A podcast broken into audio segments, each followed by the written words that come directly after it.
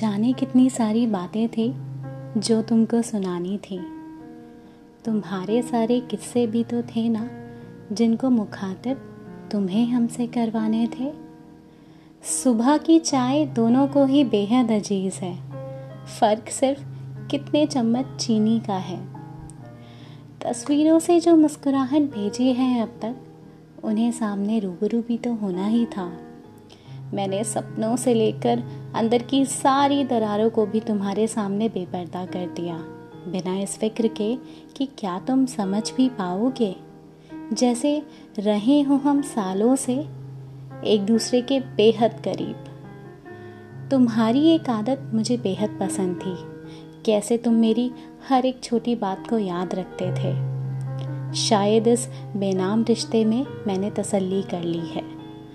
मुझे नहीं पता तुम्हारी कोई ख्वाहिशों की लंबी सूची है मेरी तरह, या फिर तुम्हें बिना ख्वाहिशों वाली ज़िंदगी रास आती है।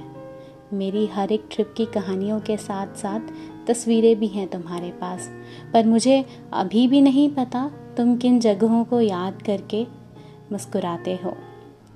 मुस्कुराने से याद आया, तुम्हें भी मेरी स्माइल उतनी ही प्यारी दिखती है ना, जितनी कि मुझे जब बत्तीस में से आगे के छेदा दिखते हैं तो मैं खुद को बस देखती रह जाती हूँ, जैसे मुझे मुझसे बेहद प्रेम है।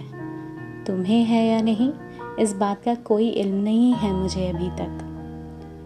तुम्हें जानने की ख्वाहिश में मैंने पूछा कई दफ़ा, पर फिर मुझे समझ आया, यहाँ सिर्फ़ मैं हूँ। हाँ मुझे ज़रूर पता है कि तुम्हें राजमा चावल बेहद पसंद है। और टिंडे बिल्कुल भी नहीं। मैं यहाँ खड़ी तुम्हारे तैयार होने के इंतज़ार में, पर इस सफ़र में तुम काफ़ी आगे निकल चुके हो। मैंने आवाज़ देकर देखा भी था, ना आवाज़ तुम्हारे कानों तक पड़ी और ना ही तुमने कभी खुद से पलट कर देखा।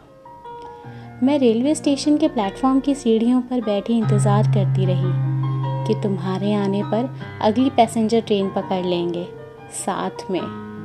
कुछ समय बाद पता चला, तुम तो दूसरे प्लेटफॉर्म पर अपनी राजधानी भी बोर्ड कर चुके हो।